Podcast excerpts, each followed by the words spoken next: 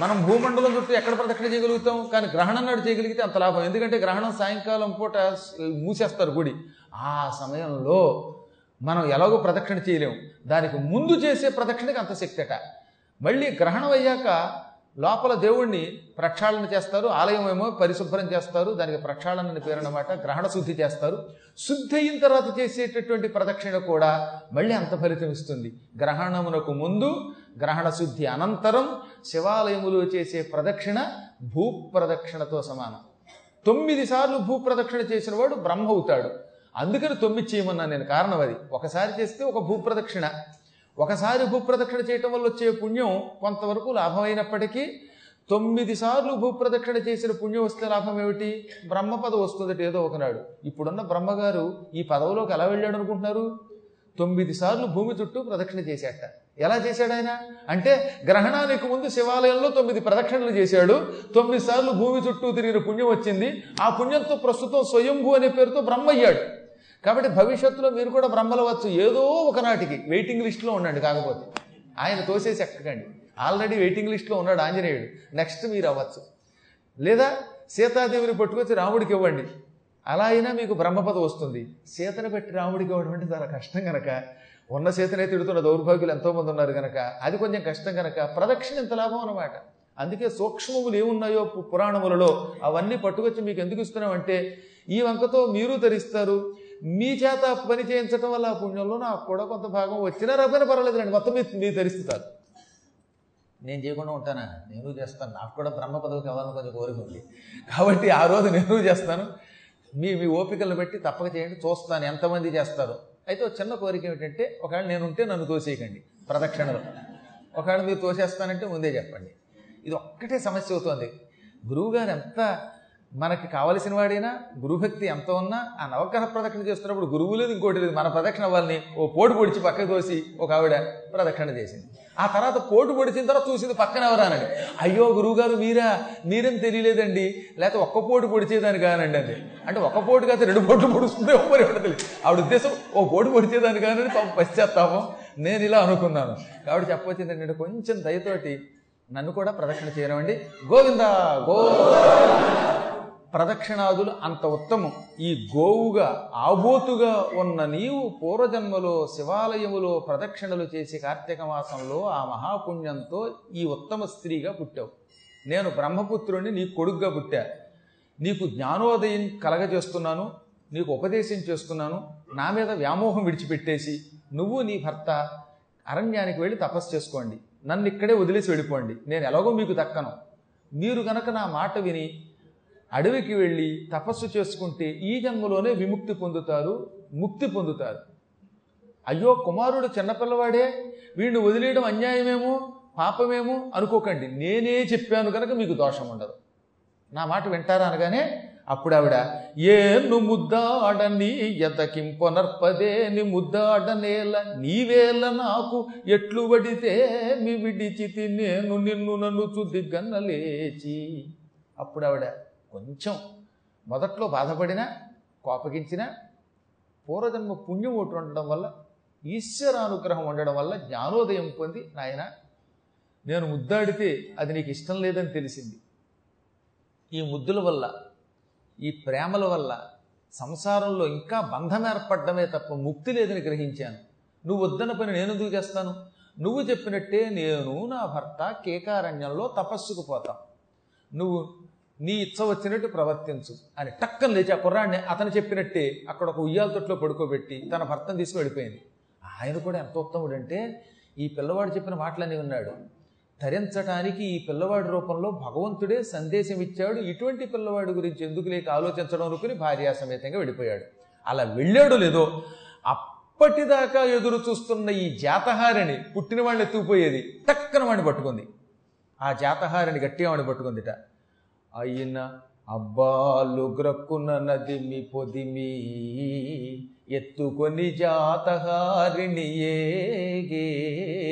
సత్వరమున విక్రాంతుడను రాజు రమణీయపుడు కొడుకు కనియుండత చెయ్యనిడి ముదమున.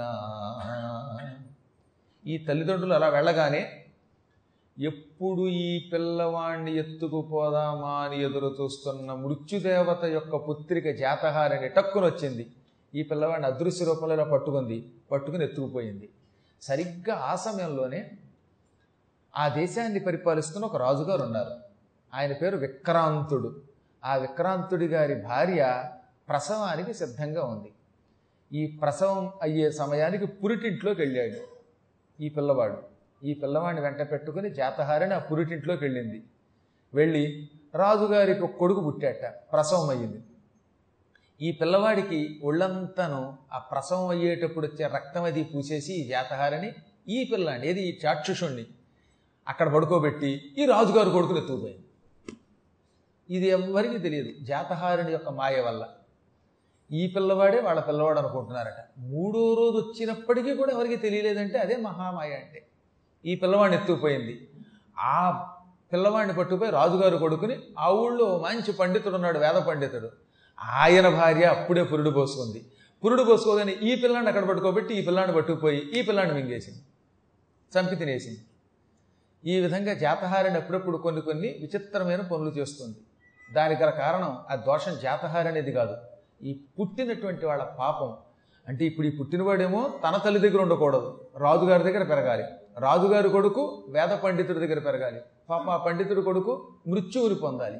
అందుకే ఈ జాతహారిని ఈ పిల్లాన్ని ఇక్కడ రాజు దగ్గర పడుకోబెట్టి విక్రాంత మహారాజు దగ్గర విక్రాంత పుత్రుడిని ఇంకో విప్రుడి ఇంట్లో పెట్టి ఆ పిల్లవాడిని మింగి తన దారిని తాను వెళ్ళిపోయిందట. అందుకే ఇక్కడ చెప్పారు సుస్పష్టంగా జాతహారినికి నీ విధంబు జీవిక అయ్యి ఉండు. ఇదే దాని జీవితం. దాని బతికింతే ఇలాగే అప్పుడప్పుడు ఎత్తుకుపోతూ ఉంటుంది. చంపి తినడం అంటే ఏదో మాంసం తినడం కాసమా? పిల్లాడు పుడతాడు వాడి ప్రాణం తినేస్తుంది. దాంతో వాడు మృత శిశువు పుడతాడు. అందుకే ఒక్కొక్క ఇళ్ళలో చచ్చిపోయిన పిల్లలు పుడతారే. ఆ చచ్చిపోయిన పిల్లలు పుట్టారంటే ఇది చేతహారిణి యొక్క ప్రభావం. కడుపులో ఉండగానే కొందరిని చంపుతుంది. పుట్టాక కొందరిని చంపుతుంది. ఇలా పిల్లల్ని మారుస్తూ ఉంటుంది. మార్చకుండా ఉండడానికి ఏం చేయాలో మీకు ప్రారంభంలోనే చెప్పాను. దానికి సరస్వతి స్తోత్రం. కవచం కాదు మార్కండేయ పురాణములోని సరస్వతి స్తోత్రం అనమాట జగద్ధాత్రీం అహం దేవీం ఆరిరాధయుషు శుభాం స్తోష్యే ప్రణమ్య శిరస బ్రహ్మయోనిం సరస్వతీం అనే శ్లోకంతో ప్రారంభమయ్యే అపూర్వ స్తోత్రం. ఇటువంటి స్తోత్రాలు పిల్లలకి నేర్పండి కంఠస్థం చేయించండి మీరు కూడా చదవండి. ఇవి అనేక కాలుష్యాలని ఇలాంటి బాధలని తొలగించే అపూర్వ స్తోత్రం అనమాట చెప్పినప్పుడు అవునా అనిపిస్తుంది కానీ ఇది సత్యం. పురాణములేవి అసత్యము లేని విషయములు చెప్పవు వ్యర్థము లేని విషయములను చెప్పవు. ఇప్పుడు ఏమైపోయిందనమాట ఈ చాక్షుషుడు రాజుగారింట్లో పెరిగాడు. రాజుగారి అబ్బాయి వేద పండితుడి ఇంట్లో పెరిగాడు. వేద పండితుడి యొక్క కుమారుడు మరణించాడు. ఆ పిల్లాన్ని ఎక్కడో అడవిలో పారేసింది క్రమంగా విక్రాంత మహారాజు గారు ఓహోహో నా భార్య రాణిగారు ప్రసవించారు భలే ఉన్నాడు కుర్రాడు అనుకుని వాడికి ఆనందుడు అని పేరు పెట్టాడు. ఆనంద మహారాజా అనేవాడు. ఆయన కుర్రాడు పెద్దగా పలికేవాడు కాదు. గురువులు చెప్పిన చదువులన్నీ చదువుకున్నాడు ఎవరికి ఎదురు చెప్పలేదు. వినయంగా నడుచుకునేవాడు. ఇక కుర్రాడికి ఉపనయనం చేయాల్సిన సమయం వచ్చింది. అప్పుడు తండ్రి గురువుగారిని వృద్ధగర్గుడు అని పేరు కలిగినటువంటి అంటే గర్గాచార్యుడి యొక్క సోదరుడు ఒక ఆయన ఉన్నాడు ఆయనకు వృద్ధగర్గుడు అని పేరు. ఆయన పిలిపించి ఓ కులపురోహితుడా వృద్ధ గర్గ గర్గాచార్య సోదర ఈ నా కుమారుడికి ఆనందుడు అనే పేరు మీరే పెట్టారు. వీడికి ఎనిమిదేళ్ళు వచ్చాయి. వీడికి ఉపనయనం చేయండి అన్నాడు రాజుగారు. అప్పుడు గురువుగారి దగ్గరకు వచ్చి నాయన నీకు ఉపనయనం చేస్తున్నాను రా అని కూర్చోబెట్టి తల్లిదండ్రులు కూర్చోబెట్టి వీడిని కూర్చోబెట్టి సంకల్పం చెప్పి అన్నీ చెప్పి మెడలో యజ్ఞోపేతం వేయించిన తర్వాత తల్లికి నమస్కరించు అన్నాడు. నీకు అభివాదనము చేయుమనినా మీ అమ్మాయికి నమస్కరించరా? అనగానే నవ్వి కన్న తల్లియో చెప్పుమా గారవమున నన్ను పిల్చిన తల్లియో నాకు వంద్యా.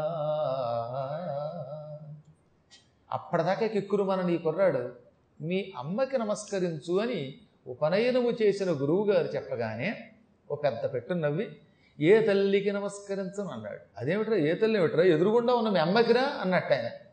కన్న తల్లిక లేక ఈ పెంచిన తల్లిక అన్నాడు ఆయన.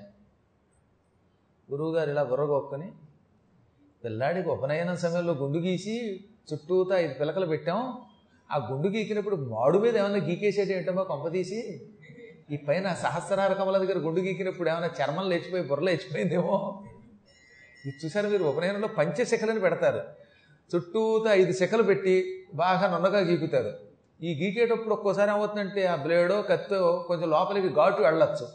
అలా వెళ్ళడం వల్ల ఈ పైన ఏమైనా చెక్కు లేచిందా తల్లి? చూడంటే చెక్కు లేదు చెక్కు లేదు. నేను చెబుతున్నది నిజం అన్నట్టు కుర్రాడు. నాకేం పిచ్చెక్కలేదు అన్నట్ట అనగానే ఆయన మళ్ళీ కాసేపు తడువుకొని బాబాబు మేమెవరమో మేమే మర్చిపోయేటట్టున్నాం చివరికి నీ సంభాషణతోటి.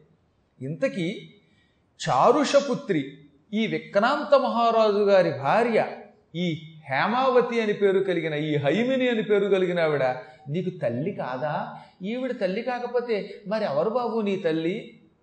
అనగానే అప్పుడు ఆనందుడు గురువుతో అన్నాడు విన్నుము విశాల గ్రామంబున బోధుండనగ పరగు భూసురునకు నందనుడగు చైత్రునికి యమ జనయత్రి మునీంద్ర ఇతర జనని సుతుడనే.